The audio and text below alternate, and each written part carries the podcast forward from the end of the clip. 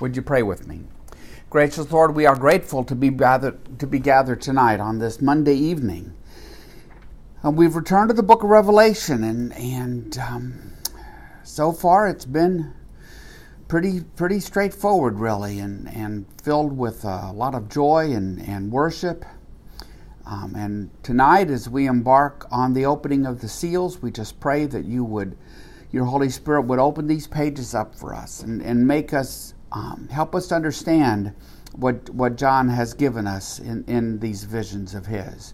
And help us to grasp how the, we're given these to bring us assurance and encouragement, um, even in the darkest of times.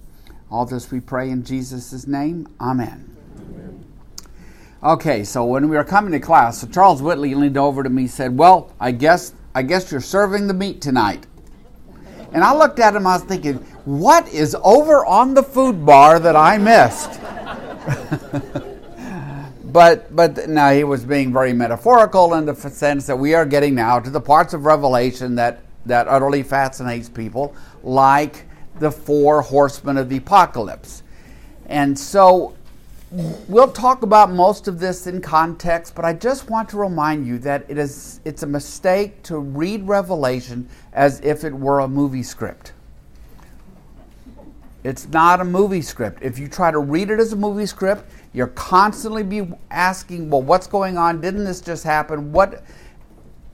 And you rob the book. Uh, you rob God's word of its power and its poetry and its strength so so so don't be overly literal. Okay, there's there's lots of parts of the Bible that are not to be read as if it were, you know, a movie script or something that you could get in a time machine and go find. It's when when you do that, you just you rob the liter- you rob the biblical writers of so many tools that all of us use that Jesus uses himself when he talks about that he is the gate or the door or something. You know, they're just metaphors.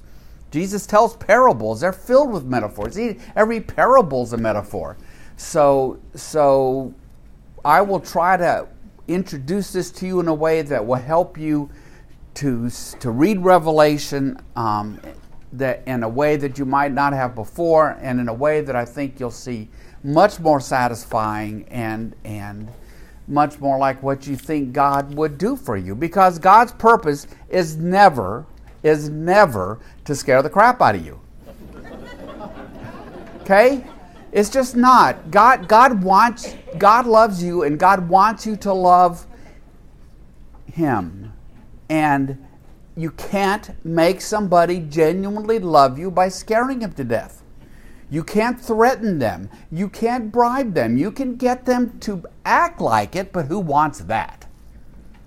You want the real deal. God wants the real deal. Now, we can talk about whether you could scare somebody into repenting, and, and maybe I would go that far. Okay, because I did watch. What, remember what they had the things in prison that would be like scared straight? I was scared straight, and I was just watching it on a TV set, you know, much less actually there in the prison or something.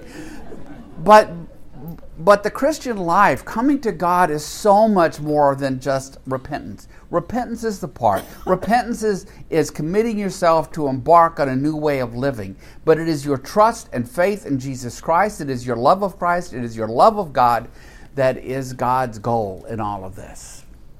Because if that's real and genuine, the rest of it will, will follow. So um, let's just review for a minute where we've been. Um, we had the opening chapter, the opening vision of Jesus, in which John, the, the writer here, is given his mission. We had the letters to seven actual real life churches, and we saw that each one of those um, we could find ourselves somewhere in each one of those letters, and I could certainly preach a sermon on each one of them. You could probably preach a couple sermons on each one of them, and without being repetitious. And then we moved in to the first great vision in chapters four and five.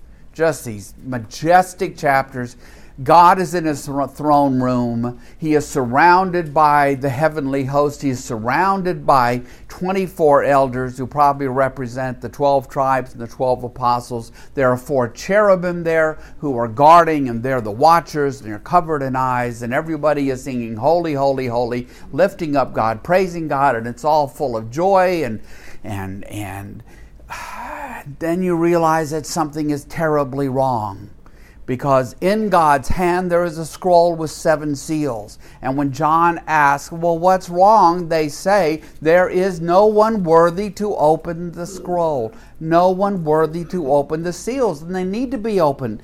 They are the, they are the launching pad, right? For God's restoration and renewal of God's creation. That's where the book ends. Everything else is just getting there.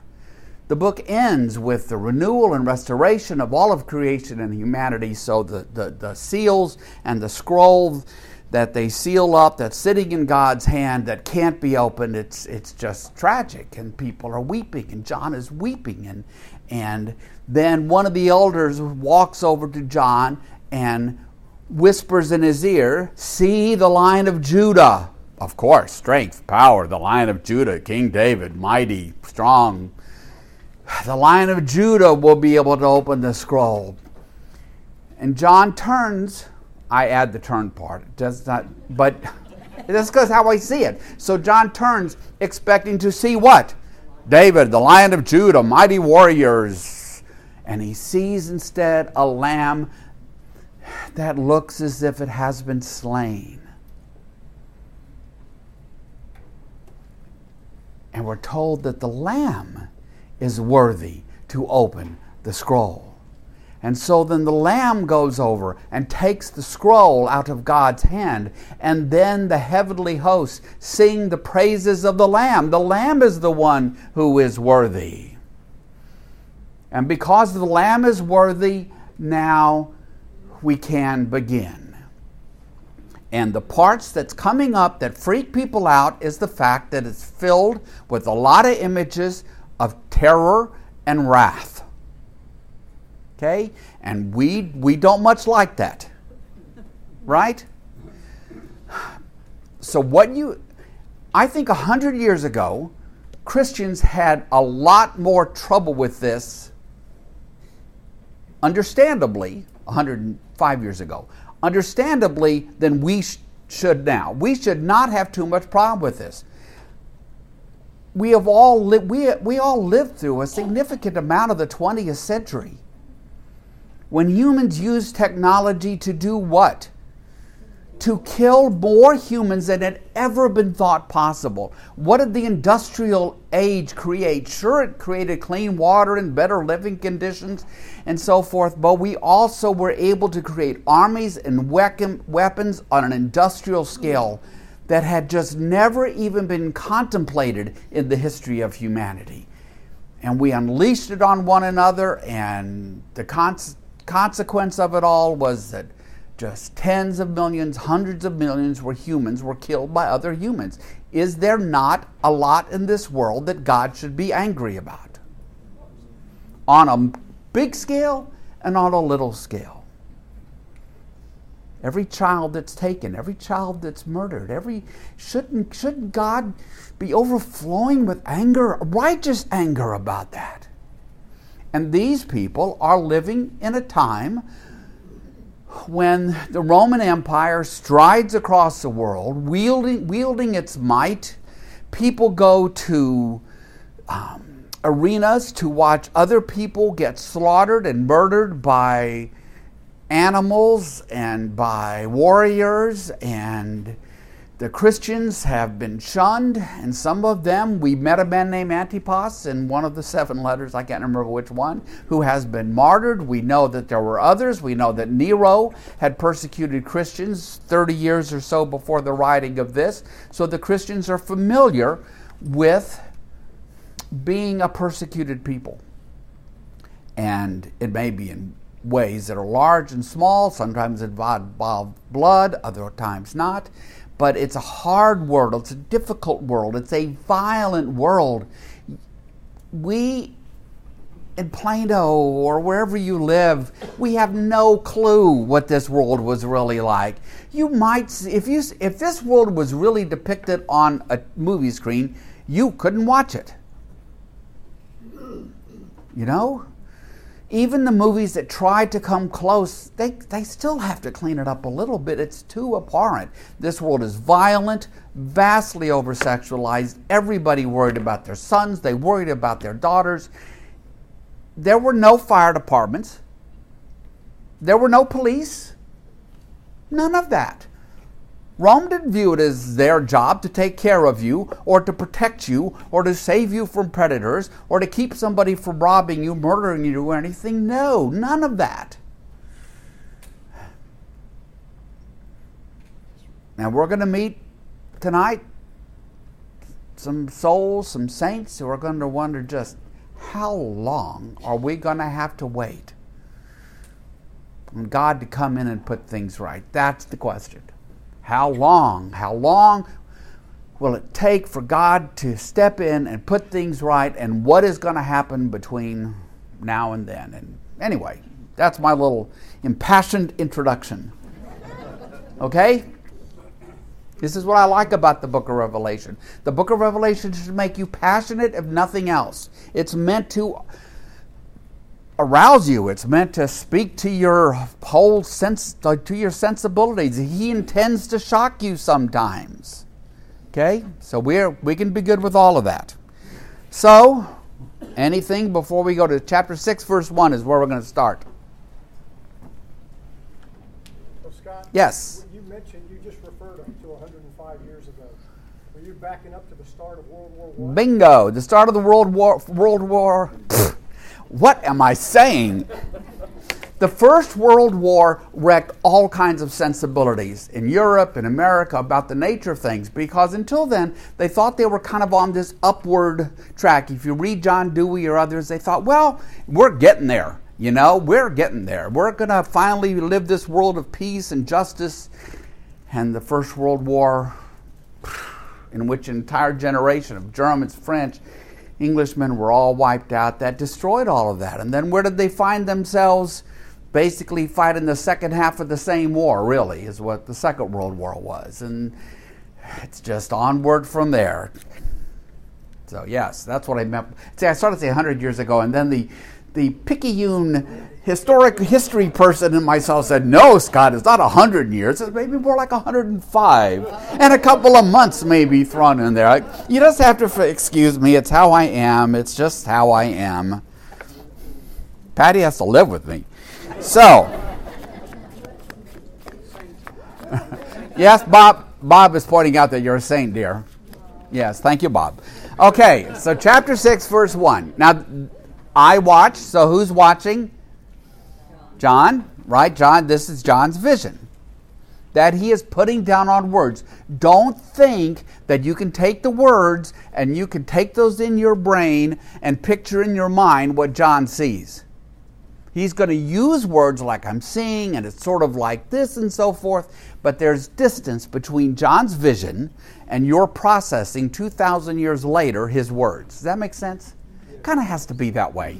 I mean, how else could you do it? I'm not sure if John was a great artist. He could even put on paper or with paint what he is saying.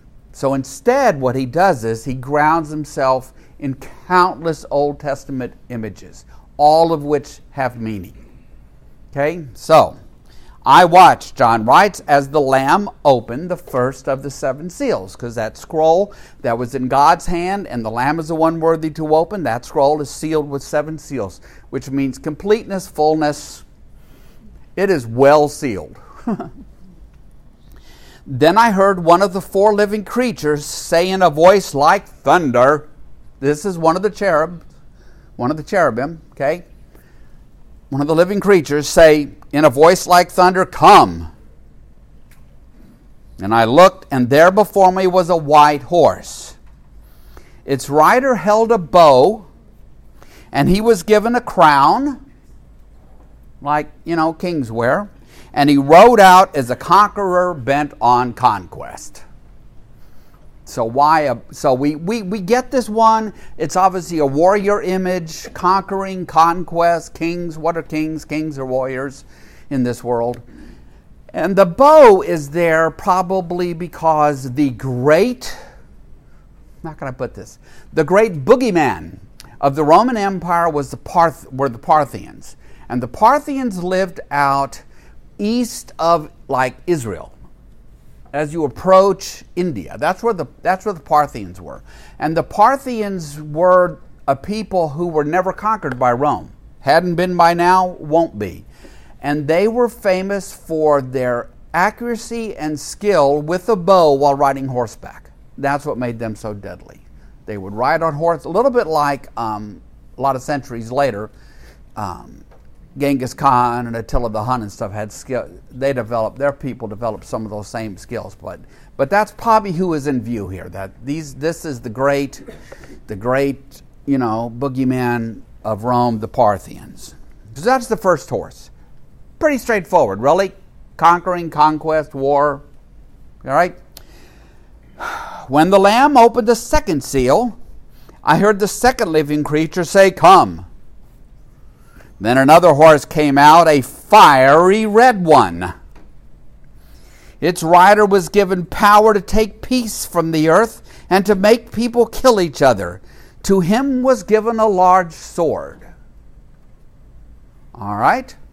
I would submit that that's pretty straightforward in terms of understanding what John is conveying to you. When the Lamb opened the third seal, I heard the third living creature say, You do it with me. Come. I lo- that was really good. I looked, and there before me was a black horse. Its rider was holding a pair of scales like you would weigh things on in, in, a marketplace. Or like when I was a kid, you go to the butcher shop. I guess you still do that. Anything I buy at the butcher now is carefully wrapped in plastic with a sticker on it that tells me exactly how much it weighs. But if I remember the old days, the butcher would start to pile meat on a scale, and when you got what you wanted, he stopped. So he's got a pair of scales in, in his hand, the rider does, and I heard what sounded like a voice among the four living creatures saying, this is the best way this could be translated two quarts of wheat for a day's wages and um, three quarts of barley or one quart and three quarts. The, the pound thing that the niv thing uses is confusing to me because it makes me think it's too much. Two pounds of wheat for a day's wages or one quart of wheat for a day's wages and six pounds or three quarts of barley for a day's wages and do not damage the oil and the wine. Now, which is really good advice, I think. But I don't care that much about the oil part, but um, okay. So this one, okay. So what I will tell you is, if you go back into the Greek and you look at the weights and measures and you look at it in their day, this is writer is bringing great economic distress because the amount that a day's wages can buy is not enough to support a family. It's maybe a tenth of what you would need. Or you could think of it the reverse. Inflation has gone crazy, right? And so, um, and damaging the oil and the wine probably refers to not having enough money to even think about getting something like that. But it's clearly, everybody understands that it is clearly a writer bringing out economic distress, economic hardship the scales, the weights, the whole thing. Okay, so so far, what do we have? We got war, we got violence, and we got economic hardship. When the Lamb opened the fourth seal, I heard the voice of the living, the voice of the fourth living creature say. I didn't even help you that time. I looked, and there before me was a pale horse. How much literature is that spread across? A rider on a pale horse. A pale horse. Its rider was named Death. And Hades, the place of the dead, the god of the underworld, both are true. Hades was following close behind him. So it's like death and death, death, death, and death. Following close behind him. They were given power over a fourth of the earth to kill by sword, by famine, by plague, and by the wild beasts of the earth. Okay, so we had war, violence, economic hardship, and now death. There's a famous artist who lived, I don't know, 500 years ago, Albrecht Dürer, who made a lot of woodcuts of, of biblical depictions and one, a lot from Revelation. And he depicts the four horses this way.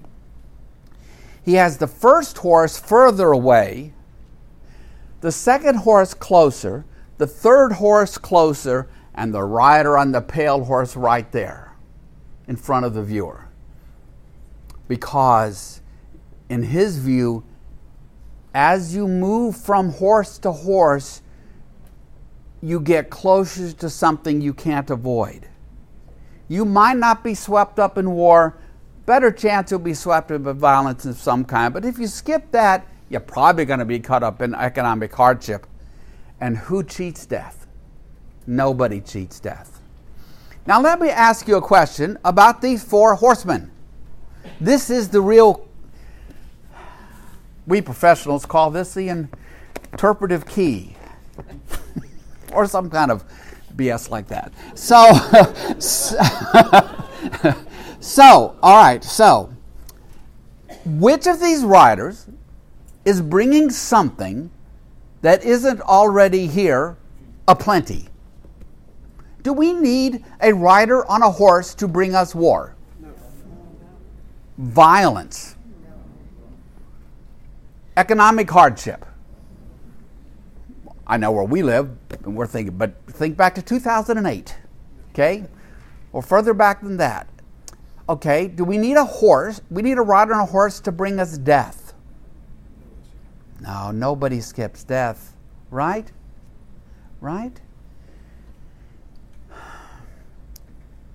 They're not bringing anything that isn't already here. I've long thought that part of the way to understand this is to ask yourself what can I protect myself from? Have we been able to build armies large enough to put an end to war? Have we been able to build police forces long enough, large enough to end violence? Have we been able to build Federal Reserves large enough to end economic hardship? Central banks? No. Has anybody figured out how to avoid death at some point? No. We all die. I don't care how much money you have. I don't care how much power you have. I don't care what you have. Death is going to get you. There is nobody who isn't caught up in these four horsemen.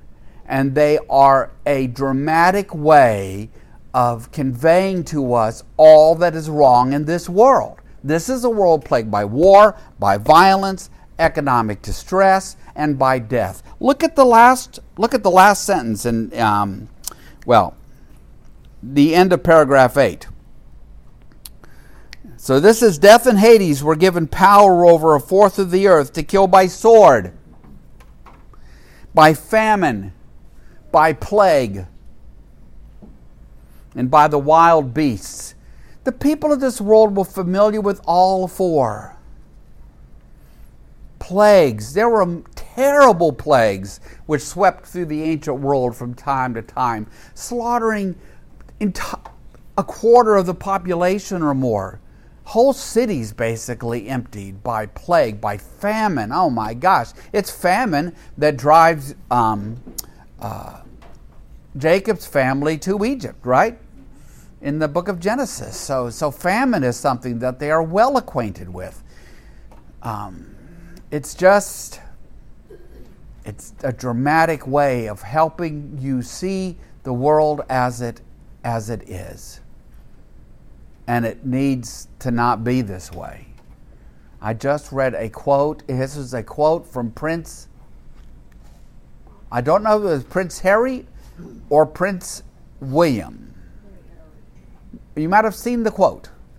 He said, What we just need to do in this world is we need to end human greed, apathy, and selfishness. And I'm thinking to myself, yeah, hooah, I'm up for that project. Let's go. Let's just get that done. Okay, so see, that this is where Christians have a voice in the world. We're the ones who can say to the world, yes, great, but you're not going to do it.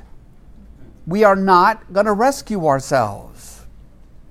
And yet, we humans run around thinking that they can do just that. And this book is filled with people who think they can do just that. They got enough money, they got enough power, they're kings, they're rich, they're wealthy, whatever. Yeah, I'm good, I'm good. Until the rider on the pale horse shows up and they realize, wow, me too. Of course, me too. All right, so that's my take on the four horsemen. What are you, what's your take? What questions? thoughts, reflections of the four horsemen of the apocalypse. It's clearly very, very powerful imagery, isn't it? Because everybody is always wants to talk about the four horsemen because it's just like the colors and how it's awesome. Yeah. If this was read to the ancient people, would they understand what you just explained to us now? They would understand it better than we do. They're the ones who live with plagues and famines and economic distress and war and violence in ways that we can sort of try to insulate ourselves from. Sure, sure, they would get that. They would know who the people on the bow are. I think they would they would read that as the Parthians, so they they would get that. They would understand that they are finding themselves smack dab in a world filled with all this stuff, violence and wars and plagues and famine and you know uh, economic hardships and in the end, death. Right? I'm leading my Tuesday class through Romans right now. We've just gotten to Romans 5. We're going to talk about death, right? Death enters the picture as a consequence of human sin. And so it is sin that underlies this whole thing, which we will see. You'll see it. That's what the book is going to be playing out for us. So, other questions or comments? Yes. Um, it seems to me, it's a little ironic, though, that you have to wait for the pure lamb, one perfect child of God, to unleash all of this world. That you might have used any one of a dozen or so really horrible people to unleash. Well, I think my point, Mike, is that you you don't really have to wait for this to be unleashed. That's what we've been doing. It's been unleashed for the course of human history.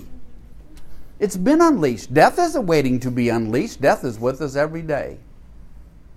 Jody's friend, right? Death is with us every day. So that's why we tend to see it as a countdown clock, and somebody's going to go, boom, start. And now here come the horsemen, and so now we have war, and now we have violence, and now we got death. No, no, they've they've always been here. And why is the lamb in the visions the one worthy to open the scroll that nobody else could? Because it is a way to elevate the lamb, to put the lamb at the center of everything. When this has been depicted, there's an artist whose name I'm not going to recall who did a six panel piece um, of this vision of the throne room in 4 and 5. And what is at the very center of the vision? Everything even at the center before the throne, is the Lamb. Because the Lamb is the one who is worthy. And so that, that, that's what I think is going on. It's a lifting up the Lamb, and now we're being, in a very dramatic way, we're going to see what's wrong with this world and awaits God's judgment. How about that? But I don't think we should see it all just as something as something that isn't here yet.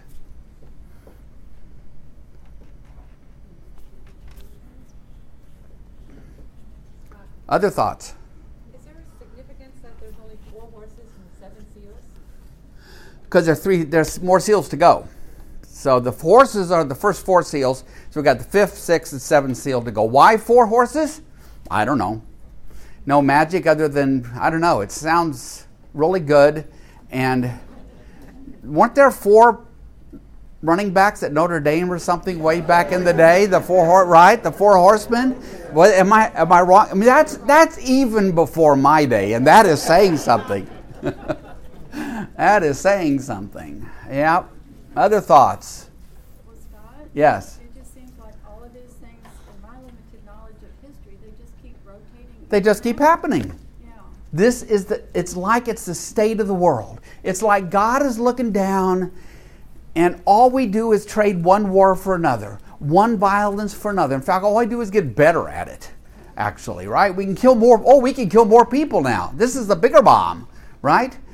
And and so yeah, so God looks down and it's it's like that's why I, I think you'll find the book a lot more satisfying if you get out of it a little bit and, and not and not insist upon reading it as step one, two, three, four, five, six, seven. Because there's places the book collapses in that. Something's gone, then it's back, and then it's gone again. Because it's not that way. It's more like it's it's circular but heading somewhere. So it, if you picture a wheel turning, yeah, the wheel's turning, but it's not like oh, like spinners. Are those? You remember those people with big cars would get these things on their hubcaps called spinners or whatever? First time I saw one of those, I was so confused because it looked like the car was going somewhere, but it was actually just sitting there, but the wheel was spinning, and I was like, what the heck?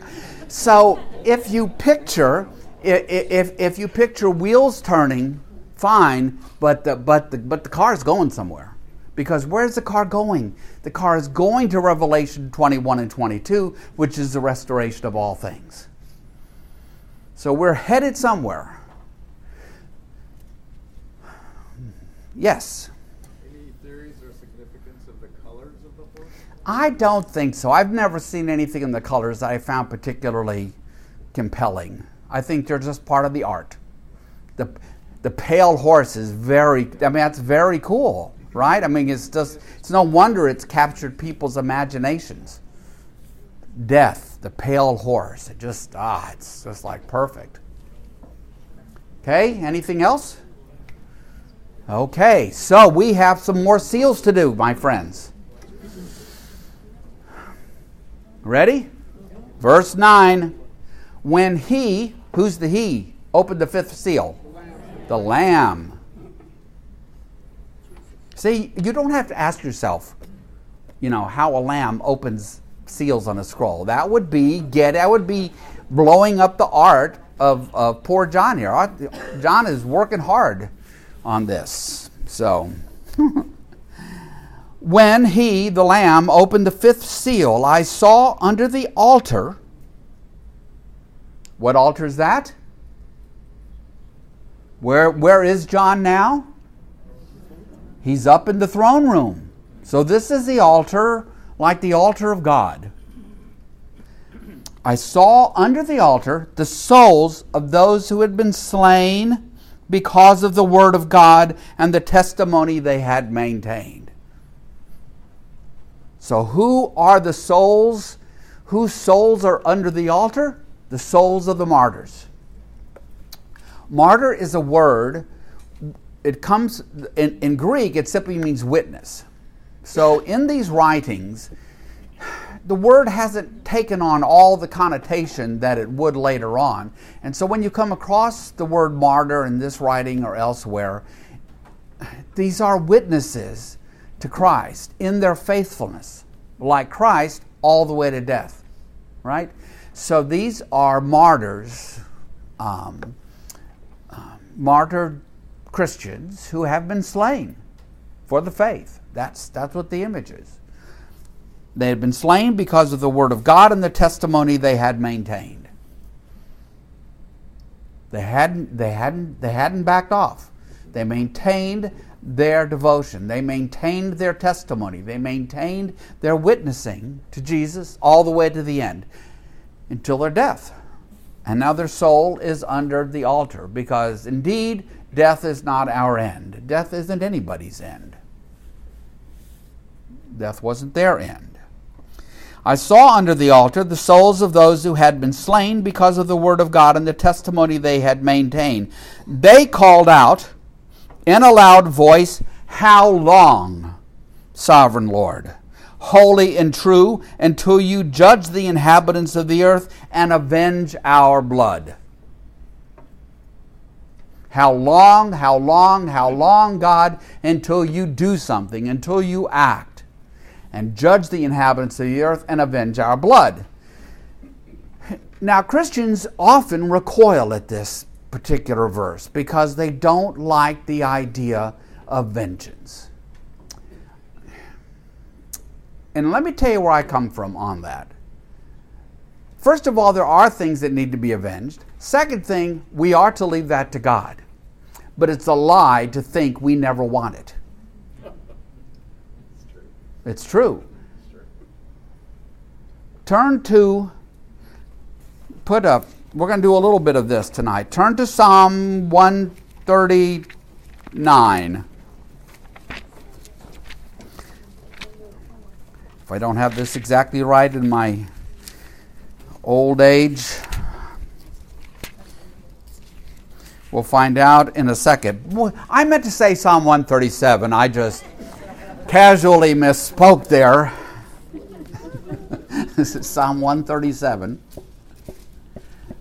Okay. Okay. So this is a song written by people who have been ripped out of their homes and shipped a thousand miles away to a life in exile in Babylon with no prospect of ever coming home.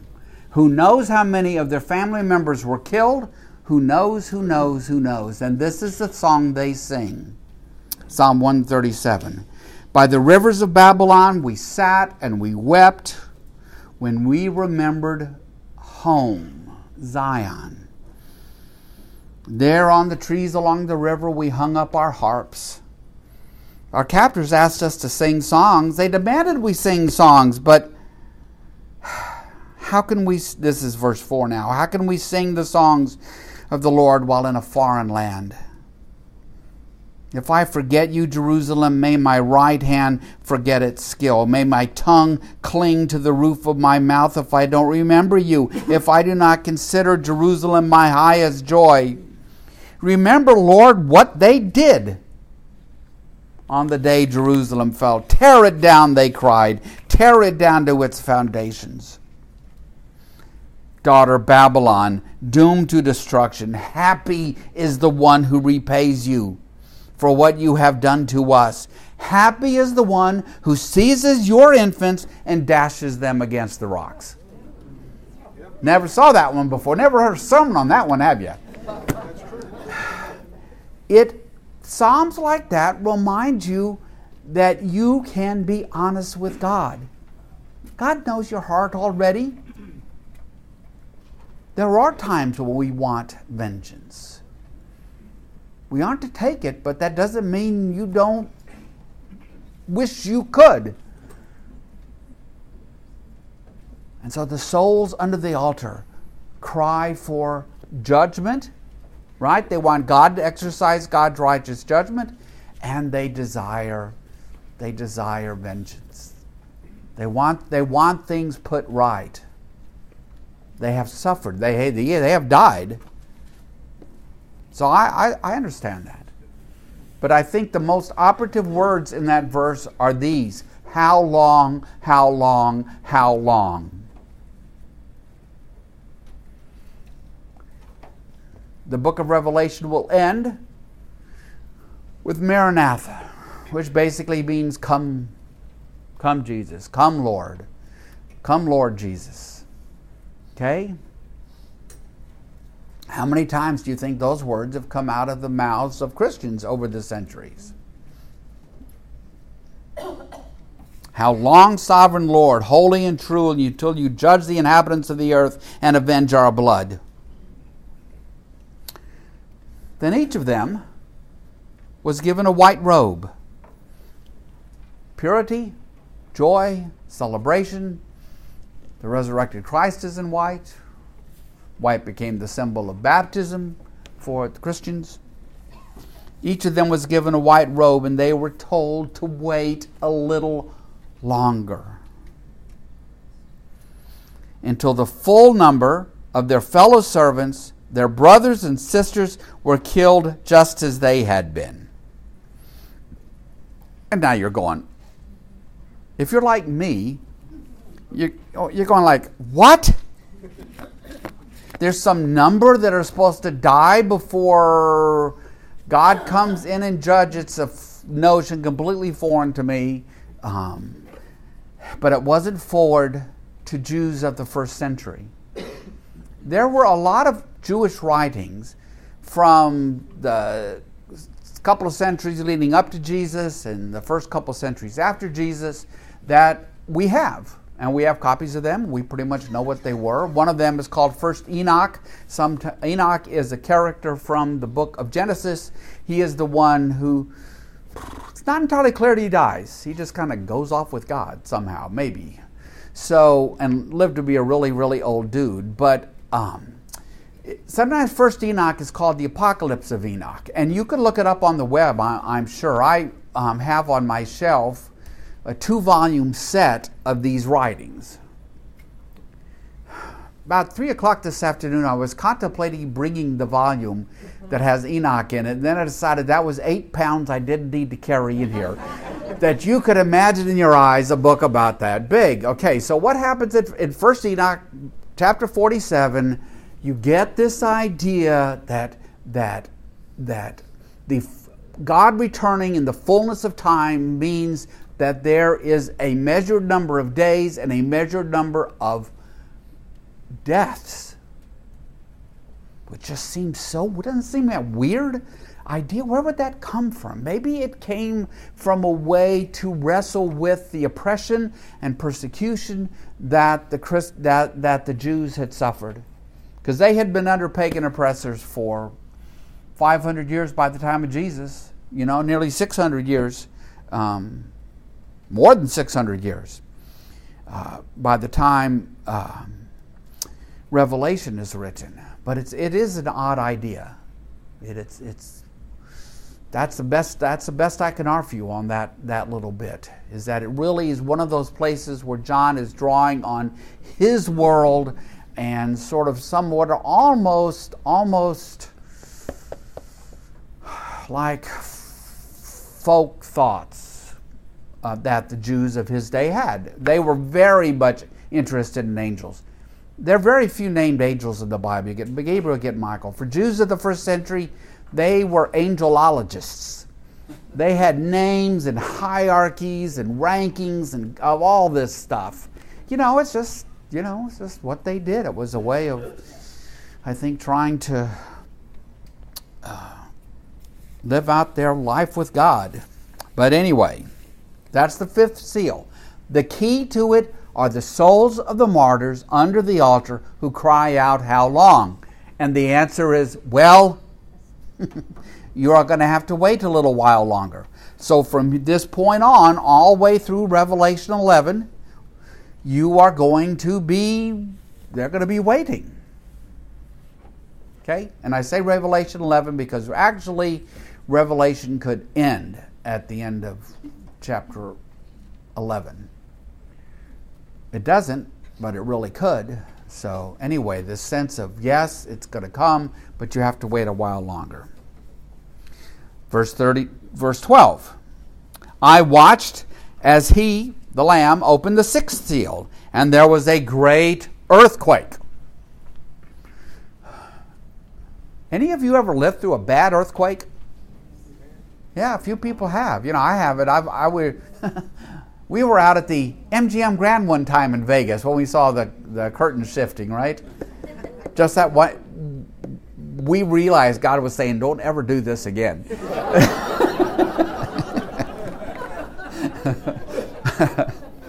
so, but but the the seven where um, geographically the seven churches are where they're in Western Turkey. Turkey's a country which is well acquainted with earthquakes. There's a big, a whole stretch across western, across north central into eastern Turkey in which there's it's just a big earthquake zone, and so they are well acquainted with that. And so it would be a well known symbol of destruction and so forth. And for ancient people, for ancient, they don't know about like tectonic plates or rifts, or, you know. Every, virtually everything that happens happens because God or the gods make it happen. The sun rises, the wind blows from the east, the earthquakes come, your child lives, survives the illness. Everything. God is the first cause of nearly everything that happened in people's lives. So, all right, so we've got a big earthquake here. There was a great earthquake. The sun turned black like sackcloth made of goat hair. The whole moon turned blood red, and the stars in the sky fell to earth, as figs drop from a fig tree when shaken by a strong wind. The heavens receded like a scroll being rolled up, and every mountain and island was removed from its place. Well, that is dramatic. is it not? And you're kind of, because you're 20, I, when I used to be when I teach this, this is where I would say, well, you're 20th century people. But actually, now you're 21st century people. And so, what do we do with this? I'm going to show you what you do with it. Leave a marker there, and we're turned to the book of Isaiah in the 34th chapter at the fourth verse. And I'll just talk over you while you find it. 30, Isaiah 34, verse 4. Isaiah 34, verse 4. 34, 4. Okay, so Isaiah 34 is a chapter about judgment. God's judgment on the nations who have who don't acknowledge God, who don't worship God, who have rebelled against God, who have persecuted and oppressed God's people. So it's a chapter of judgment. And when judgment comes, it's going to be mighty and it's going to be cosmic and it's going to be the creator of the universe exercising his righteous wrath and judgment. So 34 4. This is a depiction of the arrival of the big day. All the stars in the sky will be dissolved, and the heavens rolled up like a scroll. All the starry host will fall, the withered leaves from the vine, like shriveled figs from the fig tree. Clearly, John has this Isaiah 34 in mind as he conveys to you what he is experiencing. These are would be well-known Jewish well-known Jewish imagery of the climactic day, the day of the Lord, the day of the Lord's arriving, the day when God shows up to take accounts and so forth. And there we go. The stars in the sky will be dissolved, the heavens rolled up like a scroll. The starry host will fall. Now that seems odd, right? But for them, the stars are lights on the underside of what amounts to be a big roof. That's how it worked. And some of them were bigger and some of them were smaller, you know, greater lights and lesser lights. But that's how they make sense of the cosmos around them. Have you seen the movie The Truman Show? Okay? There we go. Same idea. So the lights are on the underside, and on the other side of where those lights are fastened, are hanging, is God. Okay? So the lights would all fall. That's how they fall down to the earth. So also look at is another famous passage, more famous than Isaiah 34, the book of Joel. Hmm. You're saying to me, is there really a book of Joel? It is, it is between the books of Hosea and Amos. you mean to tell me there is a book of Amos? right? So, so these, these writers, Joel, Amos, Hosea, others, they are what are sadly sometimes called the lesser prophets. They're not lesser prophets in the sense of what they have to say is less important, but their writings are short. And so what the Hebrews did was that all the writings of these 12 shorter these shorter writings of these 12 prophets were collected on a single scroll. One of the most important re- one of the most significant reasons why the book count in a Hebrew Bible is different than the book count in your Old Testament, even though they're identical. It's because we divide the 12 up into 12 separate books. the Hebrews had them all on one scroll. Okay, so Joel chapter 2, verse 28.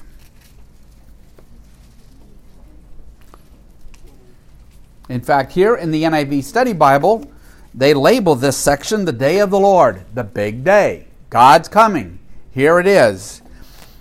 Verse 28 And afterward I will pour out my spirit on all people. Your sons and daughters will prophesy, your old men will dream dreams, your young men will see visions. Even on my servants, both men and women, I will pour out my spirit in those days. I will show wonders in the heavens and on the earth blood and fire and billows of smoke. The sun will be turned to darkness and the moon to blood before the coming of the great and dreadful day of the Lord. And everyone who calls on the name of the Lord will be saved. For on Mount Zion and in Jerusalem there will be deliverance, as the Lord has said, even among the survivors whom the Lord calls. That's dramatic, right? So now, turn to the book of Acts, chapter 2. And I, I, I just want, so you can see the similarity between what Joel wrote and expressed, right, that God had given him to express, and what Isaiah had expressed, and this dramatic apocalyptic imagery of big cosmic things happening. How do you talk about the cosmic about the arrival of the creator of the cosmos in just regular everyday little language? You can't just do it in regular everyday little language. You have to use big stuff. So they use big stuff. And Acts 2 describes the day of Pentecost when Jesus' followers are in Jerusalem and they're waiting for something to happen, and then it does. When the Holy Spirit descends, the wind blows in the room, tongues of fire leap from person to person. They rise, and each of them is able to speak the good news in a language they don't possibly know. They can't possibly know. And then Peter gets up to preach the first great sermon in the book of Acts. And what does he draw from?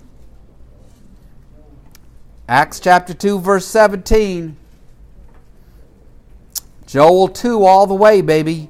In the last days, God says, I will pour out my spirit on all people. Your sons and daughters will prophesy. Your young men will see visions. Your old men will dream dreams even on my servants, both men and women. I will pour out my spirit in those days, and they will prophesy. I will show wonders in the heavens above and signs on the earth below blood and fire and billows of smoke. The sun will be turned to darkness and the moon to blood before the coming of the great and glorious day of the Lord, and everyone who calls on the name of the Lord will be saved.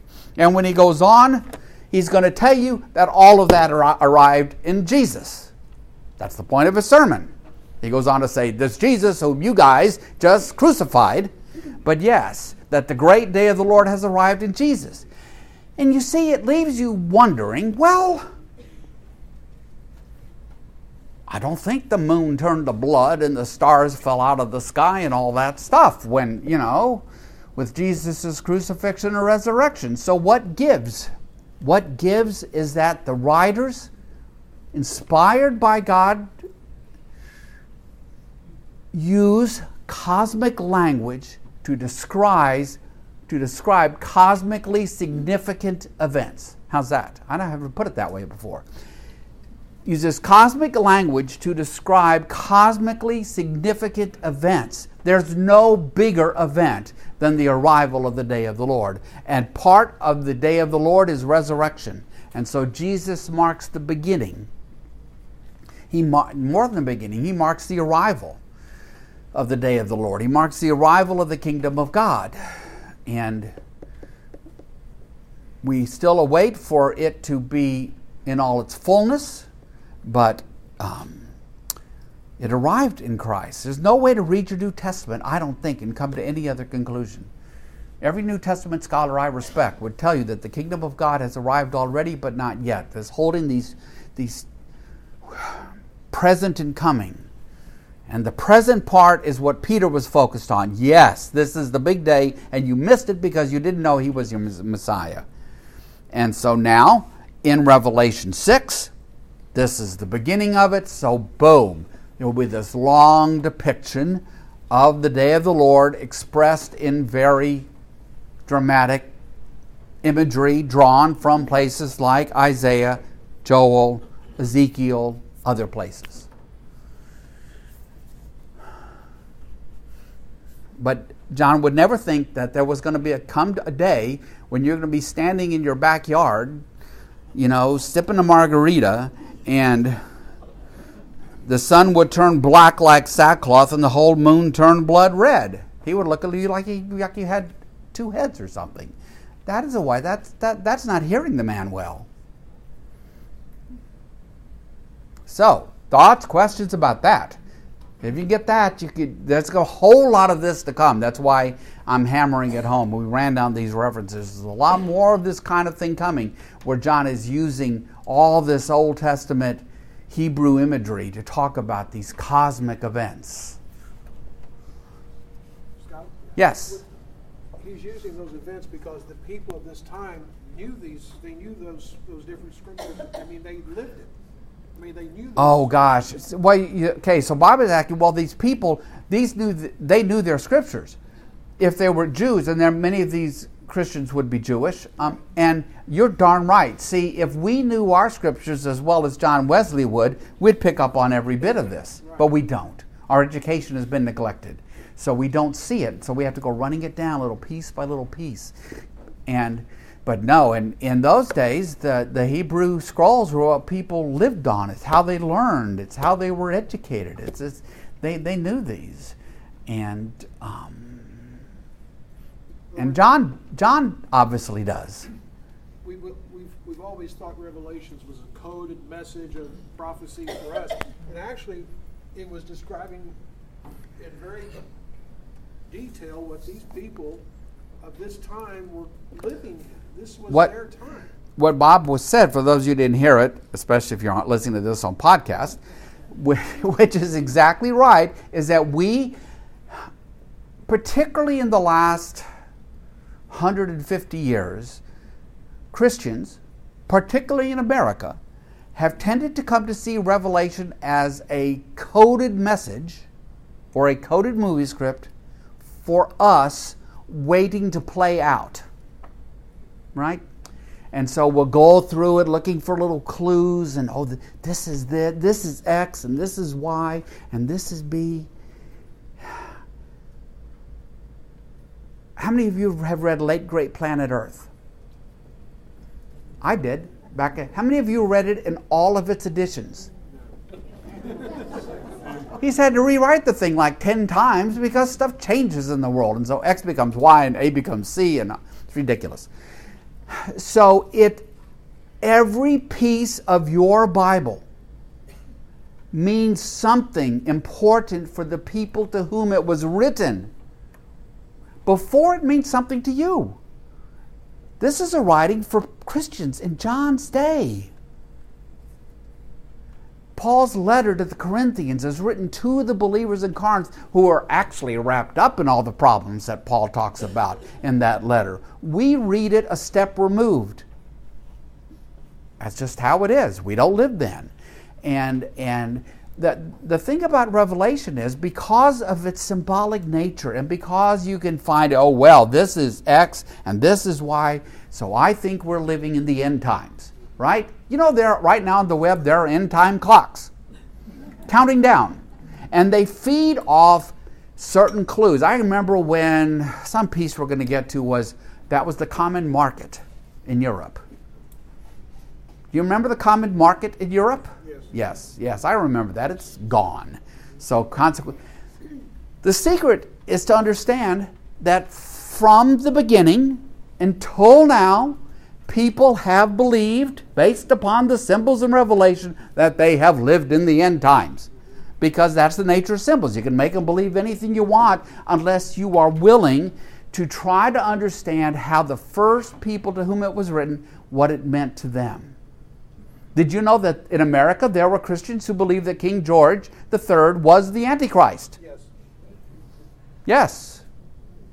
I don't think they were right. Besides Antichrist, here's here's an I, I won't get to what time is it? Antichrist is a word I'm pretty sure about this. We're not going to come across it in Revelation. You're not. And it's a word that simply means somebody who is anti Jesus. That's all it is. Shouldn't have a big A put in front of it. It's just, it's just people are against Christ. That's all it is. Uh, John writes, John the Apostle writes about it in his letters, but that, that, that's all it is. Are there people against Jesus today? Yeah. Have there been people against Jesus for all of the last 2,000 years? Yeah. Have there been people who said they were for Jesus but were actually against Jesus? Yes. It's just how it is. So, good point. All right. So, all of that, that whole deal we just did, bouncing it back and forth across your Bible, which is always good practice, was about chapters, verses 12, 13, and 14. Right? to go back grounded again in Revelation 6. Verse 14 The heavens receded like a scroll being rolled up, Isaiah 34 4. And every mountain and island was removed from its place. Okay, made plain, made flat. Verse 15 Then the kings of the earth, the princes, the generals, the rich, the mighty, if you're reading along, you're kind of thinking, okay, well, this is those guys, right? I'm glad it says those guys. And then it goes on, and everyone else, right? Both slave and free, hidden caves, and among the rocks of the mountains. They called to the mountains, they called to the rocks. And they said to the mountains and the rocks, Fall on us, hide us from the face of him who sits on the throne and from the wrath of the Lamb. For the great day of their wrath is come, and who can withstand it? Now, that's just a little introductory image of humanity hiding from God. And it's just dramatic right? I mean, you know, you get the long recitation of who it is, and then you realize it's, you know, everybody, and they're talking to mountains and rocks, and it's very dramatic. In Genesis 3, after Adam and Eve eat the fruit, we're told that God came down in the evening to walk with Adam. And what does Adam do? He hides he hides from God. Why? Because he knows what he's done. He chose against God rather than for God. He chose to rebel against God rather than, than embrace God. He, he's given up that intimacy with God because of his desire to be like God himself, to know what God knows, to be like God. And is that not in large measure the problem of humanity. We think we know better.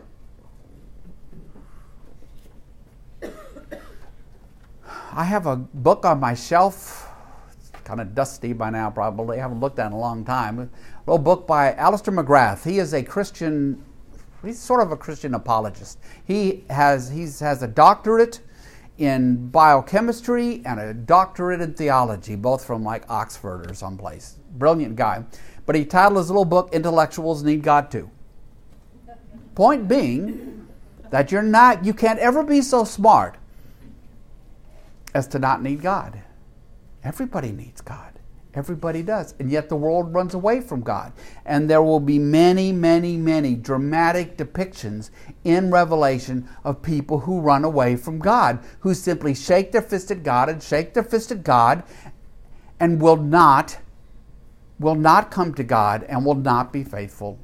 It's it's, it's a story written over and over. It's a story of Israel, for Pete's sakes. The whole story of the Old Testament is what?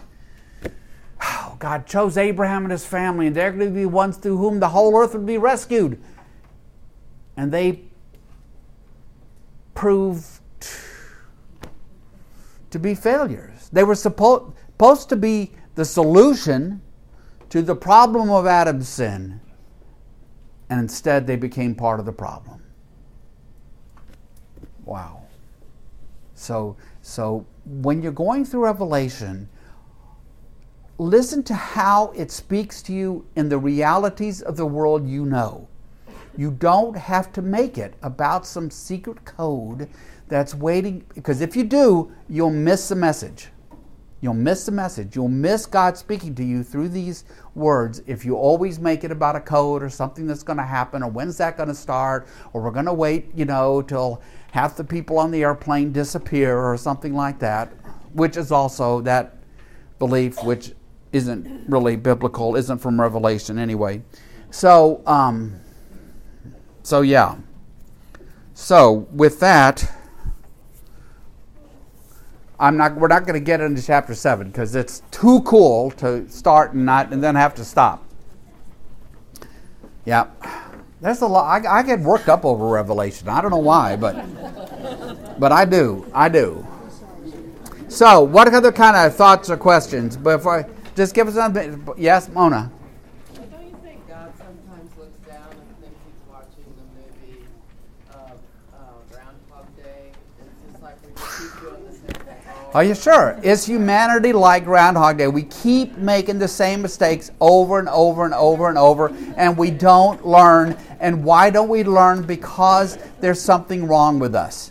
And the word we use to denote that something that's wrong with us is sin. That's what we mean by it. It's a lot bigger idea than just, oh, something I might have done yesterday when I slighted somebody. Or No, sin is the darkness. Capital S sin is the darkness that plagues the human heart, and which is why Prince Harry will be disappointed until his death if he thinks he's going to overcome human greed, apathy, and selfishness. I can just, I can predict it. I'll make a bet with the man. okay, so anything else? Yes. Charles. Yes? talking about the day of the Lord, Yes. and then, of course, John uses the same language. What are you trying to say? Are you saying that John didn't have a vision, he just pulled this language into what he was writing? Charles wonders what do I what do I think is happening with John the writer of the apocalypse? He has a vision.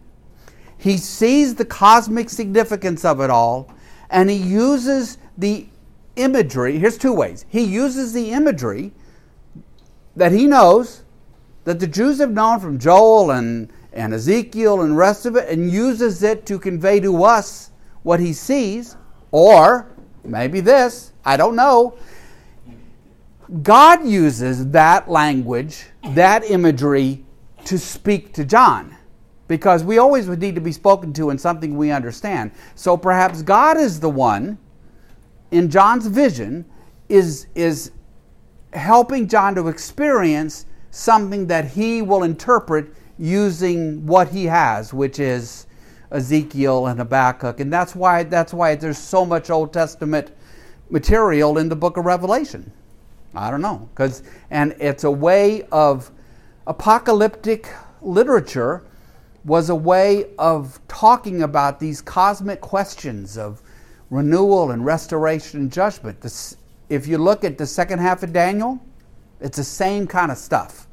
You got monsters and the sea and weird creatures, and it's just how the Jews wrote about these things. And of course, we believe that that Daniel and um, the writer of Daniel and the writer of the Revelation were inspired by God to write it this way. And so I see God as the author of these interconnections that we find. How is it?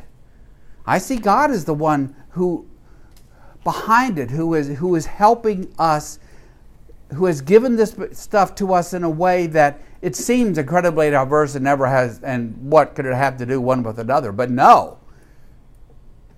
No, it has a lot to do one with another. And so Joel and and Peter uses Joel, so so Acts and Isaiah and Ezekiel and Revelation and Daniel, they're all working out of God's cosmic vocabulary. I don't know. I think that's how I try to understand it. Yes. the martyrs are under the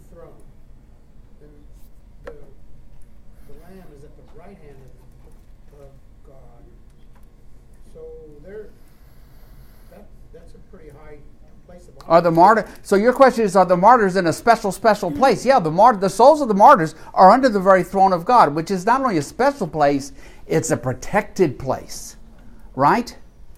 When you were a kid, did you ever go hide under a bed or you know? Yeah, yeah, sure. We hide in closets from tornadoes and things. So so yeah, so there's this security and safety is part of it too but they're under the throne room of God. So yes, they are they are and John sees them there. Right? And as far as I know, that's not something that comes from he is he's, he's just describing to you somehow what does it mean to see souls under the altar of God? I don't know. I, I mean, I don't know what that I don't know what that I mean if I try to paint it, what would it what would you do? Because it's not ghosts, it's souls. So, anyway, that's the challenge of Revelation. Anything else? You know, it, it's the, the part where we were talking about uh, not enough people have died, or there was a certain number of people that were going to die, or, or That uh, uh, like there was a number to be filled. like there's a number. Yes. Uh, you know, when, when you when you think of this, uh, that God is as as runs throughout the entire biblical uh, narrative, that God is the Alpha and the Omega. It, it's not that He's just you know going to be old enough and survive to the end. He is already at the end, so He already sees the end. So if that's well, not enough people. You know, how many more people have died? And God can say, "There's many more that will." Because God can already say there are many it. more that will, and perhaps God knows exactly what that number is. Well, And God does, in fact, know that because He is already at the end. And yes, and your brain starts to blow up because then how is it? How, right? Right. Because the eternal becomes in the, in the finite, and it doesn't give up. That you know, it becomes a very, very paradoxical thing. Yeah, and see, paradox oftentimes leaves me kind of cold. You know, it's it's it's like you know, okay, am I am I landing there too soon? Am I resorting to paradox too quickly? Right. So I don't know. I don't know. It's um, any event. Revelation will bring up all kinds of things, and I just hope in the end you will appreciate it and love it as much as I do. So, will you pray with me? Gracious Lord, as we leave here tonight, help us to be faithful to wake up tomorrow determined, with the help of your Holy Spirit, to walk in Jesus' way just a bit better than we did today. And help us to do that the next day, and the next day, and the next day. For we know that this is the life you have called us to. Help us to know who you are so we don't have to hide from your face, but so that we can stand before you in love and in thanksgiving and in appreciation of all that you have done for us. All this we pray in the great and glorious name of Jesus the Christ, who is the Lamb that is worthy. Amen.